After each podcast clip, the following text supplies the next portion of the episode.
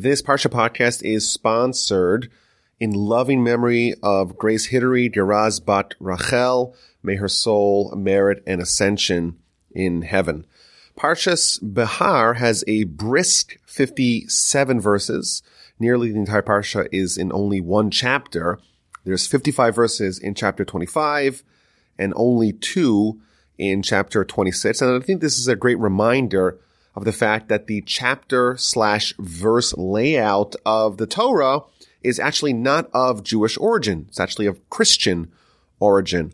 The way we break down the Torah is by the parshios, the, the Torah sections, and by the aliyot, each parsha is divided up into seven parts that we read on, on Shabbat. Now, my grandfather, blessed memory, when he would quote from the Torah, he would always quote which of the seven aliyot sections in which parsha he would refrain from using the chapter and verse system that is of non-Jewish origin. But for the sake of simplicity, I use the chapter and verses and many people are comfortable with that. But it's a good reminder that this parsha, it's kind of odd that the last two verses of our parsha, which are the summation, which are the conclusion of our parsha, somehow the non-Jews viewed that as the beginning of the next section. So 57 verses, 24 mitzvos. Most years, this week's parsha Behar is lumped together with next week's parsha, but because this year is a leap year, they are split up into two. And the parsha begins with the laws of the Shemitah. Hashem spoke to Moses on Mount Sinai, saying, Speak to the children of Israel and say to them, when you come to the land that I shall give you, when you come to the land of, of Israel, land of Canaan, the land shall observe a Sabbath rest for God.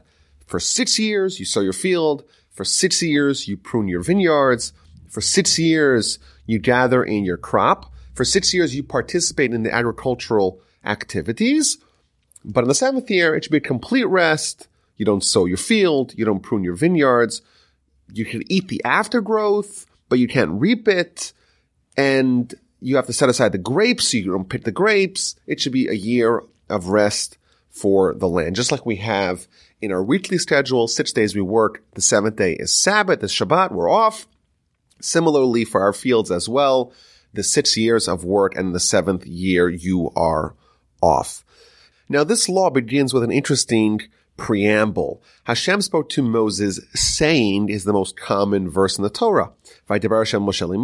Here we have that verse with a few extra words. Hashem spoke to Moses on Mount Sinai saying. We are given the location, the latitude and longitude of this instruction. Why are we given the location of this statement? Now, in fact, they have not left Sinai since they arrived at the foot of the mountain in chapter 19 verse 1 of the book of Exodus. So essentially for 22 chapters in Exodus and 24 chapters in Leviticus, they haven't left Sinai. So for 46 chapters, they've been in the same location. And somehow over here, there's a need to tell us the location of this particular instruction. So Rashi tells us a very interesting idea. What's the connection between the laws of Shemitah, between the laws of the Sabbath of the land and Mount Sinai? After all, weren't all the laws given to us at Sinai? Why is this one singled out? So Rashi explains because just as with the laws of Shemitah, the general concept and the details and the particulars of the laws were conveyed at Sinai, so too with all the mitzvos, the general concept and the particulars and the details of the laws were also given at Sinai. Now Rashi elaborates that in the book of Deuteronomy, and really from the beginning, from the middle of the book of Numbers, the Jewish people are encamped at the Arvos Moab in the plains of Moab. And there, the repetition of the Torah, the Deuteronomy, the Mishnah Torah is, is given. And there's many mitzvahs that are, are, are said twice. They're said once, so to speak, at Sinai, and uh, repeated again in the complete retelling of the Torah in the plains of Moab. Whereas Shemitah, it appears only here, but it's not repeated in the plains of Moab the second time the Torah is repeated.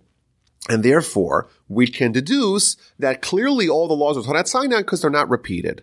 And therefore, the laws of Shemitah are presented as the evidence that everything was said at Sinai, some things were repeated, some things were not repeated. That's what Rashi explains. Now, I think there's um, a question that sort of speak, uh, persists. You know, there's a, an important lesson that we be told that all of Torah, not just the general concepts, but also the details, the particulars of the mitzvos, were conveyed at Sinai. But why specifically is the law of Shemitah used as the stand-in to convey this important piece of information? After all, we could have been taught like in the laws of the mezuzah, or the tzitzis, or the red heifer, the parah adumah, or Shabbos. There's many other laws that could have been labeled, oh, this was told to Moses at Mount Sinai, and this law, this insight that all the mitzvahs were given at Sinai, not just the general concepts, but the details and all the particulars were given at Sinai with all their minute details. Why specifically is the law of Shemitah presented as the stand-in for all the mitzvahs to convey this important insight? So I think there's a valuable lesson here. You know, the general notion of a moratorium, of of a sabbatical. It kind of exists in our world. You have an academic, a professor, and they work for six years and they take a year off to, to, to study, to ruminate, whatever it is, to write a book. That's not an unusual thing. Journalists do it. And by the way, fields do it as well. If you're a farmer, it makes sense that the fields need some time to replenish the resources. It's not uncommon notion, even today, to allow a field to lay fallow for a while, to allow it to rebuild and replenish and resupply itself with nutrients.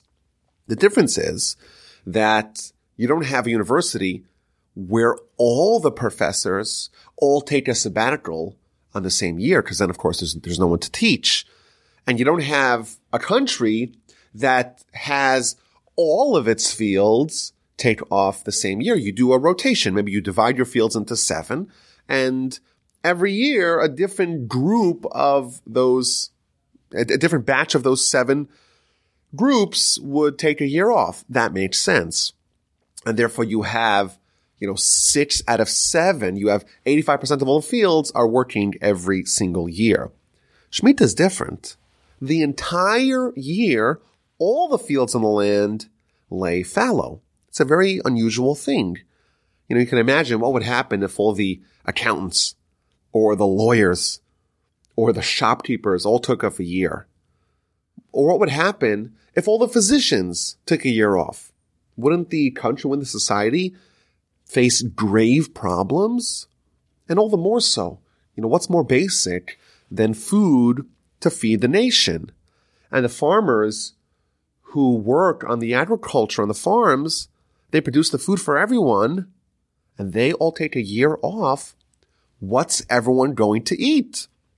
And it's also important to look at this in context. You know, today we can import grain from other countries and most people are not farmers. But in antiquity, when people lived in an agrarian society, everyone relied on agriculture and the international trade wasn't as developed. If you don't have food, if you don't have farmers, everyone, everyone essentially dies. So what's this mitzvah that's being demanded of us that everyone takes a year off from agriculture. And perhaps we can suggest, and this is one of the themes that we'll see again and again throughout the parsha, that the law of Shemitah is a, an instruction for us to cease relying on ourselves and rely only on God. There's a verse later on in this chapter that says, God tells us, well, what's going to be? You're going to say, what are you going to eat? And God says, don't worry about it. I got you covered. I'll give you bumper crops.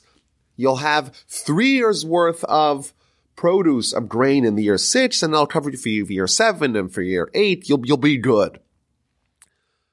Still, for a farmer to fulfill this challenging mitzvah, they have to develop fortitude to rely on God.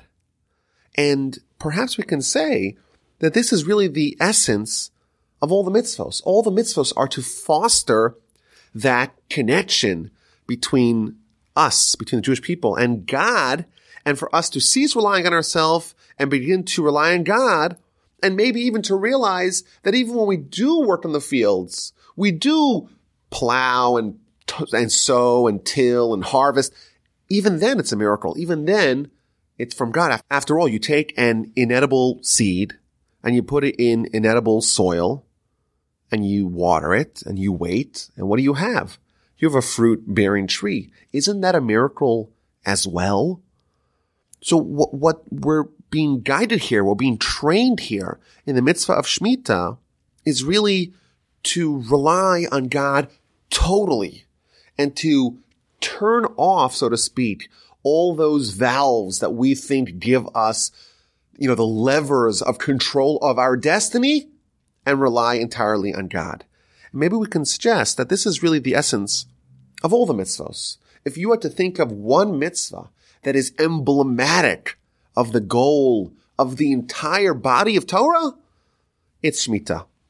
And therefore, yes, there's a need to convey a message regarding all of Torah, and what better candidate than the mitzvah of Shemitah to say, oh, this was given at Sinai, and all the mitzvahs, which are different examples of this message of reliance on God, they too are derived from this mitzvah.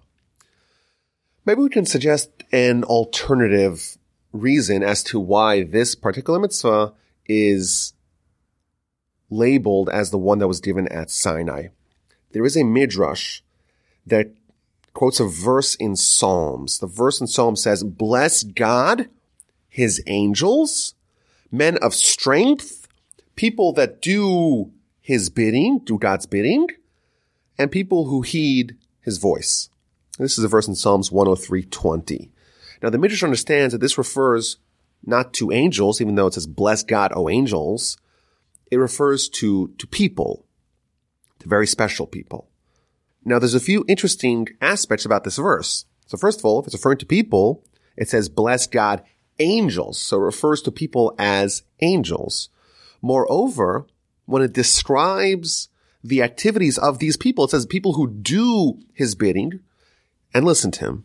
And if you'll notice, they do God's instruction and only subsequently do they listen to him. At Sinai, there was a very famous response that the Jewish people gave when God offered them Torah and they said, Na'aseh Nishma, we will do and we will listen. They flipped it around. They didn't say, oh, show us what's in the Torah and let us decide. They said, we're in, we're doing it, and afterwards we'll figure out what it entails. So who, says the Midrash, who is referred to in this verse in Psalms? The people who are like angels, the people who do and then listen? So the Midrash tells us these are farmers that obey the law of Shemitah. These are the ones who are the mighty ones. These are the ones who are brave. Why? Because if someone does mitzvah, you do mitzvah for one day, you do it for one week, you do it even for one month, but for a whole year, who could do that? And what do we see? A farmer. He sees his field is empty. He sees his orchard is empty. These are not being tended to. He still has to pay property tax on his field. And he doesn't do anything. He lets his field lay fallow. Is there anyone that's mightier than this? This person is like an angel. What does it take to have the strength, the wherewithal to be so committed to the word of God? You have to be like an angel. You have to be someone who suspends your free will. You have to do, you have to commit, and only later listen. If you try to do calculations, how am I going to feed my family? If you ask that question, that's a question of a human, not of an angel. And similar to Sinai, God offered the Jewish people the Torah. What's the prudent thing to do? Well, to do your due diligence. What's inside of it? What are the laws? What are the ramifications? What are the consequences? Those are important questions that you have to ask to assess, to analyze the deal. And what do the Jewish people say? We will do and we will listen. We're signing away our lives, so to speak. We'll figure out what it entails a little bit later. Angels don't do due diligence. They listen to God, no questions asked. And there's an amazing implication this midrash. You know, the mitzvah of Shemitah wasn't given to the very, very righteous farmers alone. It was given to every, to every Jewish farmer in the land of Israel. And by the way, this was not only in antiquity, this law applies still today. And the majority, or at least a sizable minority of farmers in Israel today still obey the Shemitah laws every seven years. 2008 was a Shemitah cycle year. 2015 And the next one upcoming is 2022. These are Shemitah years. And the brave, courageous farmers in Israel will be taking a year off. And what in effect it's telling us is that this mitzvah is an instruction to the farmer. You must become an angel. Or at least you must accentuate your soul, your angelic half. And perhaps we could say this is the why this mitzvah was chosen as the stand-in for all mitzvahs. Because what happened at Sinai? At Sinai, the Jewish people behaved like angels. They said, we shall do and we shall listen. And the Talmud tells us that this is the motto of angels. And this is what every farmer who fulfills this mitzvah, what they do. And therefore, there's no greater mitzvah for us to be told God spoke to Moses on Mount Sinai saying, go tell the people, you remember the Sinai mindset? You remember when you were like angels? It's time to perpetuate that. You get to the land of Israel, you have the field, don't ask questions, rely on God, He'll take care of you. And there's a few interesting Rashis here that I think really hammer home this point. The Sabbath produce of the land shall be yours to eat for you, for your slave, and for your maidservant, for your laborers, and for the resident who dwell with you. Rashi tells us that the prohibition of us doing work on the Shemitah year, it's not in enjoying it, it's not in eating it. Rather, we should not behave as if we are the boss. Rather, everyone's equal. You, your laborers, the people who, who live in your neighborhood, everyone's equal. Normally, you know, it's my field. There's no trespassing. Bitch sign, no trespassing. It's mine. I show, I display ownership. What happens at Shemitah? I say, you know what? The sign comes down. Everyone's equal. Really, it belongs to God. There's a famous story about Reb Chaim Volozhiner that two litigants came to argue over a property. Each one says, no, this is my property. The other one says, no, that's my property. So the rabbi, he takes the two litigants and they actually travel to the location of the property. And he lays down and puts his ear to the ground and he starts listening. Very bizarre. And then he comes up and tells him, you know, it's really interesting. You, person A, say belongs to you. You, person B, says it belongs to you, but I'm listening to the property. And it says you guys are being silly because both of you will eventually belong to me, i.e. both of you will eventually die and you'll be interred in the ground. And that's a theme that we see here, that we think we're in control. We think that we're in charge. We have a say. We control our destiny, but ultimately it's God. And ultimately we're here for a couple of years and the hope is that we could accentuate our angelic half before we are all interred in the ground and set to face the Almighty. And I think there's another law here in, in, in this year, the seventh year, that really, again, reinforces this point, and that is the law of Shemitah with respect to money. If I loan someone money, they have to pay me back. But every seven years, the Shemitah cycle annuls those loans. So if I lend my neighbor $100, comes along Shemitah, and I can no longer demand repayment. Now, there are some workarounds, the, the Pruzbul law, but I think this really does show us that we think we're in charge. We think we have this whole balance, this whole balance sheet of, you know, who owes me and it's all mine and I have a, a calculation, figure it all out. But then comes launch Shemitah and we relinquish our control. Everything's in, in God's control. So that's the law of Shemitah. In verse 8, we read about a very similar law called the law of, of Yovel and that's the Jubilee year. So Shemitah is every seven years. Every seven cycles of seven, 49 years, the 50th year, the year that follows the seventh Shemitah year in that cycle is called the Yovel year or the Jubilee year. And this is very similar in laws to to Shemitah, but there are some additional laws as well. So we read in verse 8, you shall count for yourself seven cycles of sabbatical years, seven years, seven times, and then you have a total of 49 years. So just like there's a mitzvah we read last week to count the 49 days of the Omer between the second day of, of Pesach and the law of, and the, and the festival of Shavuot, there's a very similar thing here, seven days, seven weeks, seven years, seven cycles, towards the 50th year, which is the Jubilee year. And this is actually one of the 613 mitzvos to count these years every year. You know which year it is of the 50 year cycle of Yovel.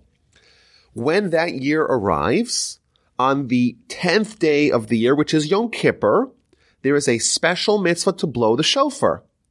And on that blowing of the shofar, it heralds freedom for the land. What happens? The slaves are freed, the ancestral lands are restored, and just as in the Shemitah year, meaning year 7, year 14, year 21, year 49, year 50, the year of the Jubilee, is also a back-to-back Shemitah year. Not only cannot you work on year 49, you cannot work on year 50 either. So there's a few things here to, to unpack. Number one, this idea of the shofar blast. And we know that the shofar is a very powerful tool to inspire action.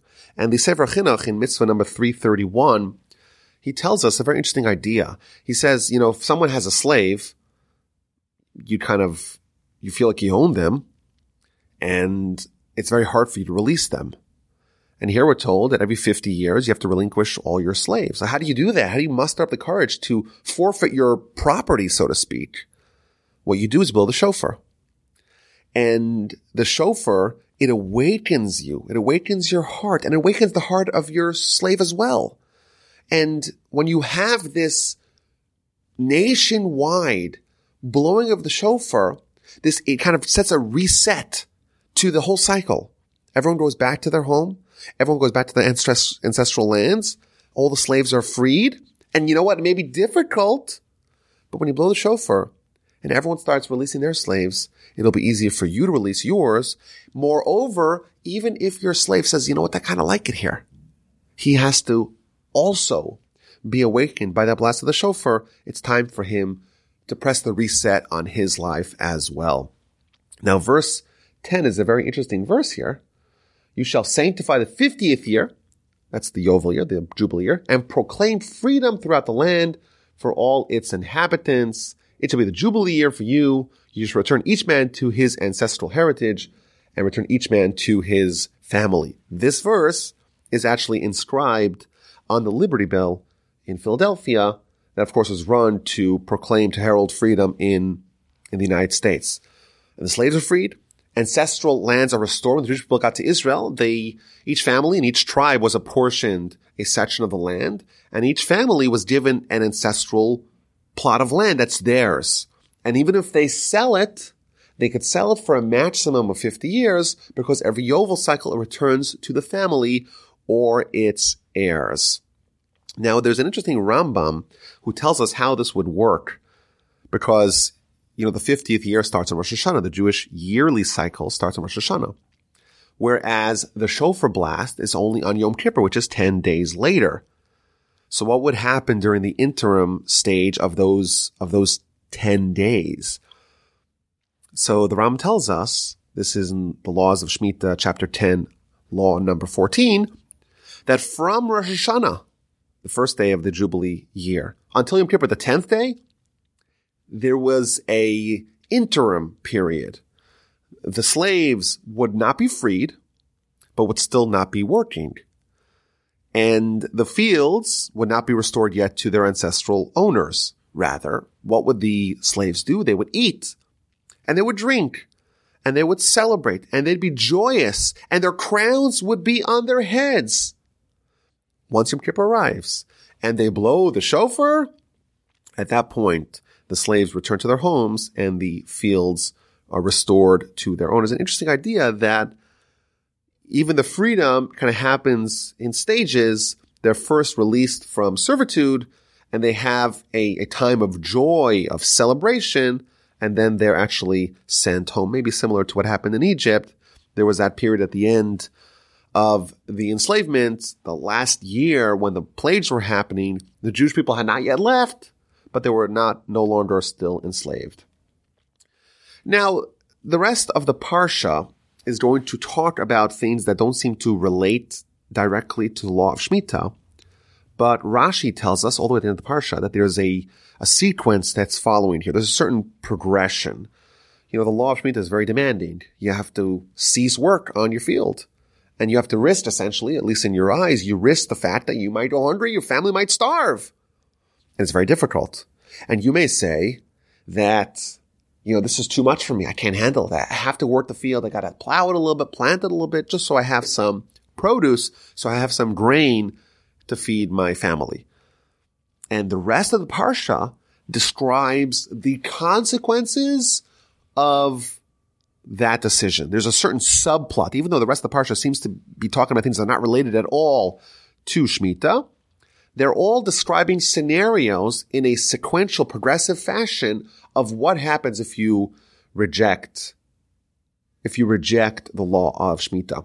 So the first thing that happens is what happens if someone has to sell items that they own. They have to sell their possessions. So Rashi tells us if you don't observe the Shemitah, you think you'll become rich after it. You'll, you'll think you'll survive. You think it'll help you financially, but you'll need to sell your movable property. And this is kind of the first step. People don't like parting with their stuff, but you know what? If it's movable property, if it's not real estate, it's less painful. If they don't have to sell their home, if they don't have to sell their field, it's not as bad. So this is the first kind of consequence of not obeying the laws of Shemitah is that you'll have to eventually sell your movable possessions. Now, there's an interesting Rashi here. Uh, the verse says, when you should make a sale to your fellow or make a purchase from the land of your fellow, do not aggrieve one another. So law is talking about doing business with other Jews, but doing it with, with integrity, not to cheat them, not to try to steal from them, to be honest in our business dealings with others. And Rashi also tells us that what's hinted in the verse is that when you do do business, you should try to find someone of your brethren, a Jewish person to do business with. So if you have two stores, you could buy your hardware in, in, store A and store B. One's owned by a Jew, one's owned by a non-Jew. We like to support our own. It's a mitzvah for you to support your Jewish brethren in the event that you have options. Don't deliberately say, I'm going to go to the non-Jew just to stick it to my, my Jewish friend. In fact, do the opposite. Try to give them the opportunity to the business when it is, when it is possible. And then we read in verse 15 that when you want to renegotiate a deal, you negotiate it based upon the sales price. So for example, if someone sells a, a, a plot of land that is part of the ancestral heritage of one family, so like we said, it goes till the Yovel, it goes till the Jubilee year. So let's say there's, you know, 40 years left to the Jubilee. It's the 10th year of the cycle. So there's 40 years left. Then in effect, you're not selling the land itself. It's sort of speak like a 40 year lease. And therefore, if you want to buy it back, we know the price per year, you just divide the sales price in 40 and that's the price per year. And therefore you want to buy it back after 35 years, you have five years left or whatever the year, however many years you have left, that's how much the sales price should be if you restore it. Don't try to cheat your friend. He wants to buy his ancestral homeland. Give it back to him at a fair price. And there's another law here in verse 17. You should not aggrieve your fellows. This in verse 14, it talks about not to aggrieve someone in business. In verse, in verse 17, it's not to aggrieve someone in, with words. You should fear God. I am Hashem, your God. Don't cheat or torment with words. And Rashi explains, as he's done many times throughout this parsha and the previous one, that whenever it says you should fear God, that's a reference to things that may be you could harbor internal feelings that no one else can know. You could say, oh, I'm not really cheating because there's no way for someone to prove that you really are. But God, of course, knows what you're thinking. God knows what's happening in your heart. And if you're cheating him in your heart, it's still a violation of this mitzvah. And therefore, you should fear God. He knows what's really happening. Now, there's a very important law here that we see in the Sefer Chinuch, in the uh, elucidation of this mitzvah someone cannot, by this Torah law, aggrieve his fellow. But what if that person is the recipient of someone else's torment? So what happens if someone is being bullied? Are they allowed to aggrieve the bully? So typically we would think, no, you have to just turn the other cheek, right? No. There's a law, quotes the Sefer Chinuch. If someone comes to kill you, you kill them first. And that does not only apply in cases of life or death. If someone comes to damage you, to injure you, you don't need to be a sitting duck. You don't need to be like sheep to the slaughter. You could defend yourself and you ought to defend yourself. And of course, this applies with children as well. I tell my children if, if someone's hitting you, you hit them back twice as hard. You have to defend yourself. That too is a Torah ideal. Don't be a victim. Don't be someone who just sits and, and bears the blow. You have to defend yourself. And that applies not only physically, but also emotionally. If someone's attacking you, you have to defend yourself. That's appropriate. Don't let our children, certainly, but we don't let other Jews suffer needlessly. This law, not to grieve your fellow, means don't to, don't to do it, don't, don't do it unnecessarily. But if that's your way of defending yourself, then that would be okay. A little bit of counterintuitive idea, but makes sense. You shall perform my command, my decrees and observe my ordinances and perform them. Then you shall dwell securely, on the land. So Rashi here tells us another interesting idea. In the middle of these verses, we have a pledge from God. If you, if we perform his decrees, if we observe his ordinances, then we'll dwell securely in the land. And Rashi explains that this refers back to the laws of Shemitah. If we obey the laws of Shemitah, then we'll have stability in the land. Whereas if we reject it, he's going to kick us out. So similarly to the idea that we saw earlier, that Shemitah is all about us relinquishing our claim on the land and acknowledging that really it's all God's. And therefore, if we obey the law of Shemitah, then God says, okay, you could stay. What happens when we say, you know, we're in charge. God says, oh, you're in charge? Really? Let's see how in charge you really are. And we will get bounced out. And Rashi, again, this is a continuation of that progression that we spoke about, that when we disobey the law of Shemitah, we'll have to sell our stuff and we'll also, as a result of that, we will suffer the pain and the anguish of, of exile. And there's a very interesting continuation here that we see in verse 19 through 22. The land will give its fruit, and you will eat its fill. You will dwell securely upon it. Verse 20, if you will say, what will we eat in the seventh year? Behold, we won't sow, we won't gather. Says God, I will ordain my blessing for you in the sixth year. It will yield a crop sufficient for a three year period. You will sow in the eighth year, but you will eat from the old crop until the ninth year, until the arrival of its crop, you will eat the old. God is promising us here a bountiful yield in the sixth year's crop to cover us for year six, year seven, and year eight until the time has arrived for us to have the new crop of, of year eight. This idea is presented as a psychological proof to Torah. You know, if the Torah was of human authorship, would this law, would it ever appear? And could a human make a promise? Oh, take a whole, the whole nation, take a whole year off of agriculture. Oh, what, what's going to be? You're going to starve to death? Nah, don't worry. I got you covered.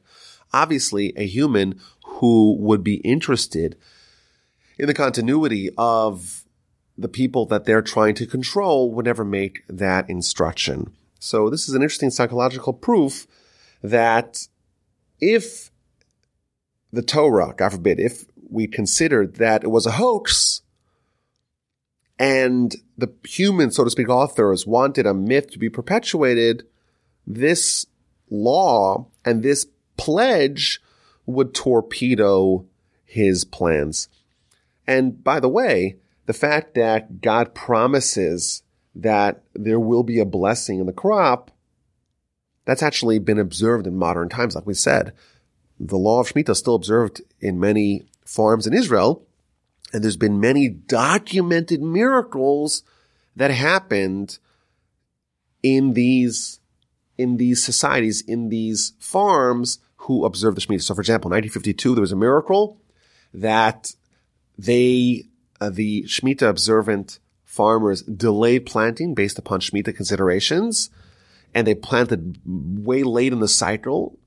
And that year, the rain was delayed and therefore all the farmers that had planted in opposition to the laws of Shemitah lost their, their yield, but the ones who obeyed the Shemitah, they had an eighth year bumper crop.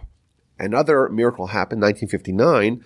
There was a locust swarm that stopped at the doors of the Moshav Komemiyut, which was the first, the first settlement in Israel that was exclusively inhabited by Shemitah observant farmers.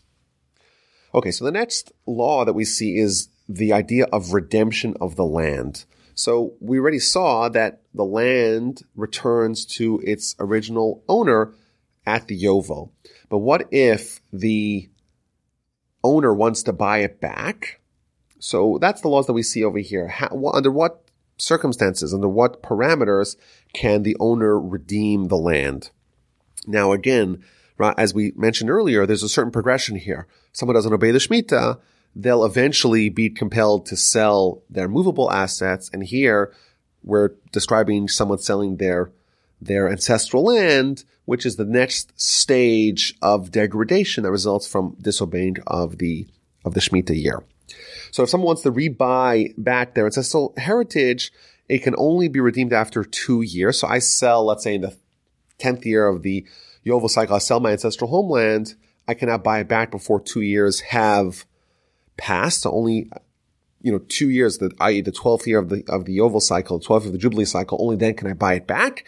And the way the value is calculated is the per annum value of the field. So divide the amount of the sales price by the amount of years left until the Yovel, until the Jubilee, and then reduce how many years I've already sold it for, and then calculate what is left. And that the, the, the new owner has to relinquish it to the family if they want to buy it back. The next law is if someone sells their home in a walled city. So again, this is the next level of progression. If you don't keep the Shemitah, you'll sell your movable assets, you'll sell your ancestral fields, and then your ancestral homeland. What are the parameters of redeeming a home in a walled city versus an unwalled city? So we read, if a man shall sell a residence in a, in a walled city, this is verse 29, its redemption can take place until the end of the year of its sale its period of redemption shall be a year. So here we see that a home in a walled city does not return by the Jubilee, and it can only be redeemed before a year, up to a year. Whereas in verse 31, we see about a houses in open towns, i.e. in unwalled cities, which have no surrounding wall, shall be considered like the land's open field. It shall have a redemption and shall go out in the Jubilee year. So there's a very interesting distinction here between someone selling a home in a walled city versus a home in an unwalled city. If it's unwalled, then it could be redeemed, just like the field, and it returns to its original owner at the Yovel. Whereas if it's a home in a walled city, then it can only be redeemed before a year and it does not return at the 50th year at the Jubilee year. So what could possibly be the difference between homes in a walled city versus homes in an unwalled city? So that's an interesting question. And there's various answers given, like the Ramban gives an answer. But a very interesting answer I see here in the Meshech Chachma. He explains if you have a walled city, why would there be a wall around the city? It's most likely a border town, a town that secures the heartland. The people in the walled city, they have to be accustomed to living there. And what happens if every 50 years, the whole town is inhabited by newcomers? They don't know each other. They don't know their way around. They don't know the ins and outs of defending against an invasion. And then the heartland will be vulnerable. And therefore, if you sell your home in a walled city, that's a permanent sale. You only have up to one year to buy it back because otherwise it is permanently in the hands of the person who buys it from you. And then we read about the status of the Levite cities and fields. They are always redeemable, never becomes permanently in the hands of the buyer, and it can be redeemable right away. And then we see in verse 35 a mitzvah to prevent poverty before it's too late. If your brother becomes impoverished and his means falter your proximity, you shall strengthen him a proselyte or a resident. This law applies not only to Jews, but to non-Jews as well, provided that they are obeying the seven Noahide laws, so that he can live with you. Don't charge him interest if you give him a loan. Don't give your food for increase. I am Hashem your God. Took you the land, land of Egypt, to give the land of Canaan, to be a God unto you. So this is an interesting law here that not only do we help the poor with charity, but we also help the people who are struggling and we support them before they become poor. And Rashi gives us an example. If you have a you have a donkey, it's it's struggling with its load, you have one person could kind of support it and could stabilize it. Whereas if the donkey collapsed under the burden of its yoke, of its load, of its cargo, then you'll need a minimum of five people to to to make it stand up again and to, to and to stabilize it. Similarly, if someone is struggling with a little jolt of support, they can be stabilized. Whereas if someone totally collapsed, then it's a much greater effort to to restore them to stability. And therefore we're told to support him. And if that means giving them a loan, we cannot charge interest. And even though Rashi explains, even though interest makes sense, you know, if I'm giving away my money to someone, I should get something in return. And therefore the Torah tells us, no, no, no, I am Hashem your God. Like we, like Rashi explains, every time it says I'm Hashem your God, it's a warning, don't do it, even though you think you should do it or it's okay to do it. Don't charge interest. Now there's an interesting distinction here even though we have to support the non-Jew, we are not mandated to give an interest-free loan to a non-Jew. In fact, we could, and we should charge, charge interest. The difference is, is that if, if you have a Jewish brethren of yours and they need help, we don't charge interest to our brothers. Yes, interest makes sense. Interest makes sense. It doesn't, it's illogical for me to, to, to put my money in a place where it's not yielding anything. It's not getting any return. But if it's your brother, you don't charge interest. And our sages tell us, if someone does charge interest when they loan to a Jew, then when people are resuscitated, the resurrection of the dead, those people will not come back to life. There's a famous story about Rabbi Akiva Eger, one of the sages of the end of the 18th and the early 19th century. He was the rabbi of a city called Posen, and there was a Jewish man who loaned money with interest. And when he died, the burial society, the Chevra Kadisha, they charged an exorbitant price for the burial. And the man's family complained to the authorities. It's not fair. How come, you know, every person who dies, they get a, a certain price, whereas our father died and the Chevra Kadisha, the burial society, wants to get back at him for loaning with interest, and therefore they charge a lot more. So they came to the rabbi for an explanation. And the rabbi explained that if someone lends with interest, you won't be revived when God revives the dead. And therefore, explains Rabbi Eger, that an average Jew is buried, well, how long are they going to be using that plot of land? It's temporary. They're like renting the burial plot. Whereas if someone is not going to be revived, well, then it's permanent. And therefore, when someone is buried, a regular Jew is buried, it's, it's, it's only a temporary, therefore it's cheap. It's like a rent, it's like a rental. Whereas someone lends with interest, they're buying their burial plot permanently because you won't rise when everyone else rises. And therefore, you should be charged a higher rate. So this is the idea not to charge interest when we loan our fellow Jews. And Rashi also adds that there are several ways to try to avoid this with loopholes. Don't do that either unless there's a legitimate way to do it. Don't try to do it in an illegitimate way. Don't say, oh, this money is not really mine. It belongs to a non-Jew and therefore I can charge with interest. Don't try to find creative ways around this. Understand the principle. The principle is this is your brother and brothers help each other. And again, Rashi tells us that this is a continuation of the progression, the subplot of the whole chapter. If you don't keep laws of Shemitah, eventually you'll have to borrow money with interest.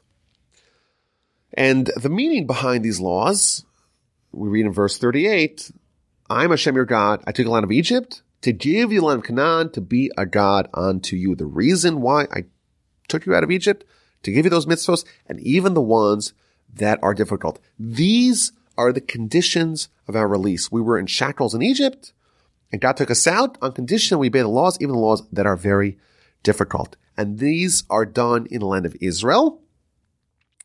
And in Israel, God is a God over us. And Rashi tells us an idea that we've seen it actually previously in the end of Parshas Acharei, that if someone lives in Israel, they have a much deeper, more intimate connection with God.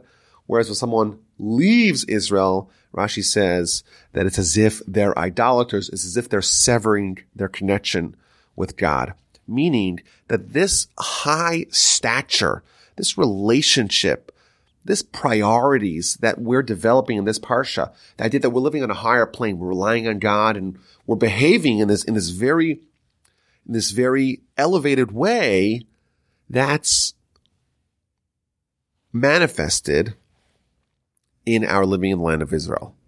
So all these laws, we lend without interest, we annul the loans on the Shemitah, we free the slaves, we return rightfully purchased property, we seize work, every seventh year on our fields. All those laws are because of a close relationship, and that close relationship is especially present in the land of Israel. In fact, even today, the relationship that we have with God is felt most in the land of Israel. My grandfather used to love telling over the story of what happened in the Gulf War of 1990 1991.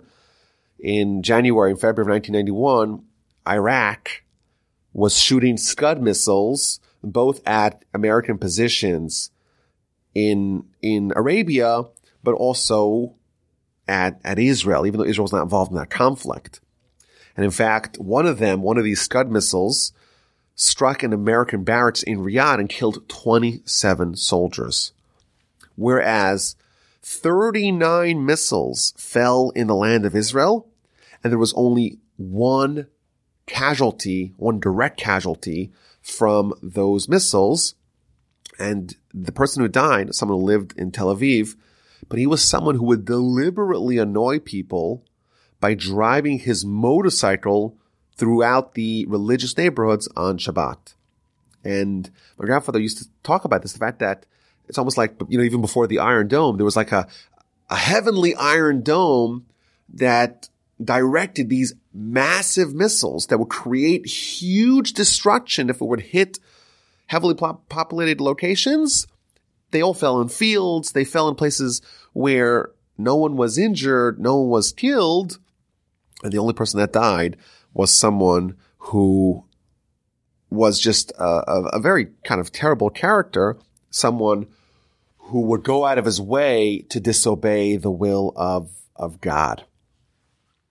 So this is an interesting concept that we see here that God took us out of the land of Egypt to give us land Canaan and to be a God for us, and that is manifested most in, in Israel. Now, the next law is what happens when a Jewish brother of yours becomes impoverished and is sold as a slave. So you have a Jewish slave. And of course, this is the next progression. If someone disobeys God and works on his field on Shemitah, eventually he'll be sold as a slave to a Jewish owner. So what are the laws of having a Jewish slave?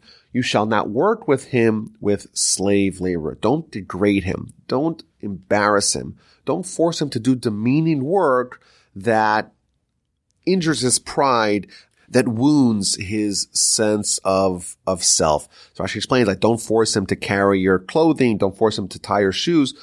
Don't degrade him. Don't treat him in a demeaning fashion. Like a laborer or a resident, he shall be with you until the Jubilee year. He shall work with you. And then he shall leave, he and his children with him. He shall return him to his family, and to his ancestral heritage shall he return. So there's a few things here we see. Number one, that when he leaves, he and his children leave with him. Now, why would his children leave with him? And Rashi explains, according from the Talmud, that when you buy a Jewish slave, so of course it's, it's only a temporary ownership, but it actually comes with responsibilities. And part of those responsibilities are not only feeding your slave, but feeding his family too. And therefore, when he leaves, when your slave leaves, his children go with him because they were really with you. They, they were your responsibility when he was working for you. In addition, when he is restored, so you read in verse 41, he should return to his family and to his ancestral heritage not only is returned to his family, he's returned to his dignity. If he had a stature he had previously, he returns that as well. he gets a clean slate like, like everyone else does on the Jubilee year. Don't treat him as a former slave. He is given a fresh, clean slate, start from scratch, restore his dignity. He lost nothing over those years. Why? So we read in verse 42, for they are my servants whom I have taken out of the land of Egypt. Don't think they're your servants. They're really mine. I have priority. My ownership, so to speak, of them, says God, supersedes yours. And therefore, when you treat them as a slave, treat them in a manner that's befitting someone who is a child of God, someone who is a Jew. When you sell them, if you have to sell them, don't sell them in the manner of slaves. Treat them with dignity, treat them with respect, and don't subject them to hard labor. Don't force them to do needless work. Don't deliberately torment them and make them do things that you don't need. As an example of this, there's a famous episode with Rabbi Yisrael Salanter that he was washing his hands, mitzvah to wash your hands under certain circumstances. You go to the bathroom, you have to eat bread, etc. And he was washing his hands very sparingly, using the water very little. And someone asked him, well, why don't you use more water? Why don't you use the water more liberally? And he says, well, who has to collect this water? It comes from the well. Someone has to schlep it. Your mitzvah does not mean someone else should be forced to have to schlep more water. That's an example of, of, of being so sensitive. Yes, we're paying them. Yes, if we have a Jewish slave, we, so to speak, own them. But don't force them to do things that are unnecessary. Even if you see some benefit, try to make their life easier. And then in verse 47, read about the ultimate degradation if a Jewish brother of ours is sold not as a slave to a Jew, but as a slave to a non-Jew. And of course, in that instance, we try whatever we can to get them out of that predicament. That said, even though they could be redeemed right away, and we should try to do everything we can to prevent him from falling so low, from losing their identity as a Jew, from being around people who, who don't value the same priorities that we value. Nevertheless, if we redeem them, we have to pay fair market value for them. And Rashi explains, even if we have the power, we're in charge. It's our land. We don't cheat the Gentile. Why? Because if we do that, it desecrates God's name. And in fact, our sages tell us that not only are we not allowed to steal from a non-Jew, stealing from a non-Jew is more severe than stealing from a Jew. Because there's two sins. A, the sin of stealing, and B, the sin of desecration of God's name. These non-Jews say, hey, look at these Jews. They say they're God's people. Look how they behave in this amoral fashion. And I think it's, it's important to note here. Can we think of anything more important than to rescue a Jew who's being treated as a slave by a non-Jew? The objective is something of such importance. Nevertheless, we have to act with integrity around uh, everyone, but certainly around non-Jews. There's a story with uh, my great uncle, Rabbi Yaakov Kamenetsky, who's one of the great uh, leaders of American Jewry in in the 20th century. But he originally was from Europe, and he was a rabbi in Europe. It was an amazing story. We know that Rabbi Yaakov Kamenetsky was someone who was very fastidious about being honest in every way. And there was a story, uh, one of the people, one of his constituents in his town in Europe, they went to the bank and they had to pay something. It was a bank or a postal service. And the clerk paid him a little too much. And his question to the rabbi was, must I go back and return the money to, to the clerk? So the rabbi tells him, I think it's it's appropriate for you to do that. After all, you know, if you unilaterally volunteer to return the money, you were you were undercharged. They gave you too much change, whatever it may be. It's proper for you to go. It'll be a kiddush Hashem. It'll be a sanctification of God's name. They'll say, "Hey, look at these Jews. They're very moral." So you went and returned the money to the to the bank, to the postal service, to the clerk.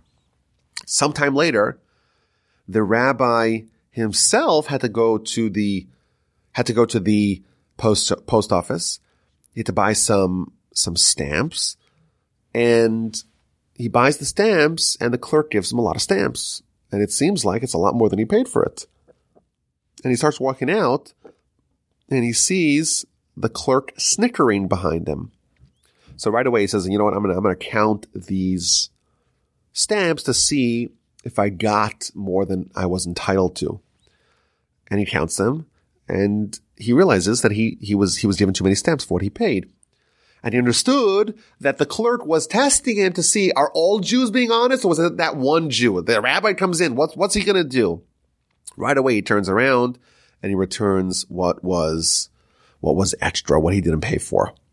Many years later, Rabbi Kamenetsky moved to America in 1935. Many years later, after the Holocaust, after World War II, the rabbi found out that in that town, there were only a few righteous Gentiles that hid Jews in their home.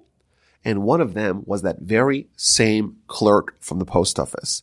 And the rabbi declared, I think I could say with certainty that the reason why he had this respect for human life for the Jews is because he saw that they were honest, they acted with integrity. So here's this idea that even though, you know, we could say, hey, you know, we have police power, we're in charge, we could discriminate against the non-Jews. We could, and who's going to stop us? Still, there's a mitzvah for us not to steal. We have to act with, with integrity, with honesty. Even if we're trying to save someone from the terrible fate of being a slave to a non-Jew, we still cannot cheat them. We have to pay them fair market price if we want to buy them back. We don't want to be the ones, God forbid, who cause a desecration of, of God's name. In the event that the Jewish slave was not redeemed, then he too shall go out in the Jubilee year, him and his children with him. Rashi again tells us that that means that even if a non-Jewish owner owns the slave, he is obligated not only in taking care of the well-being of his Jewish slave, but of that slave's family as well. For the children of Israel are servants to me. They are my servants whom I've taken out of the land of Egypt. I am Hashem, your God. This is a clear elucidation here in verse 55 of the relationship that the Jewish people have with God. They are servants to me. They're my servants. I take them out of the land of Egypt. I am Hashem, your God. You know, the entire parsha is a reflection of this idea that we are totally committed to God. We're His servants. He took us out to create that special heightened relationship. This new individual, this new Jew, so to speak, that is given all these laws. And, you know, if we didn't have Torah, many of these laws, maybe all of them, we wouldn't, we wouldn't obey. Why do we obey them? Because of this verse, God took us out. He wants to create a special relationship with Him. We're His servants. He took us out of land of Egypt to create that special relationship with us. We're living on that heightened, elevated plane the final two verses of the parsha, you shall not make idols for yourself. You shall not erect for yourselves a statue, a pillar, and your land shall not in place a flooring stone upon which to prostrate yourself. For I am Hashem, your God. What is the connection between the last concept, the last law, the last topic of chapter 25 and this one in chapter 26? Rashi explains what this is telling us. This is still a reference to someone who was sold as a slave to the non-Jew that person should not say, hey, after all, my boss, my owner, he's acting in the immoral fashion. He's engaging in promiscuity. He's engaging in idolatry. He's desecrating the Shabbos. I should behave like that. Therefore, the Torah tells us, don't make an idols for yourself. My Sabbath you shall observe. My sanctuary you shall you revere. I am Hashem. Even someone who has fallen to the lowest stature possible. They've lost everything and they're not, they're a slave and they're not even owned by a Jew, they're owned by a non-Jew. Even that person is given some guidance how to behave in, in that scenario. And I think the lesson for us is, you know, we can say, hey, what difference does it make if I observe this mitzvah? After all, I'm not religious. Or after all, I have so many other problems. I have so many other sins. Let's just lump it all in together. You can't do that. Why? Because even someone who has re- reached the absolute nadir of the human experience, even he is, is given guidance of how to behave in that situation, in that scenario. That's a wrap on this parsha, Parshas Behar. Next week we have Parshas Bechukosai, the final parsha in the book of Leviticus. I hope you enjoyed. Please email me if you have any questions or comments. The email address is rabbiwolbe at gmail.com. Of course, please sample the other podcasts, the Jewish History Podcast, Eternal Ethics on Pirkei Avos, the Mitzvah Podcast, all the other podcasts that be found at my website, rabbiwolbe.com.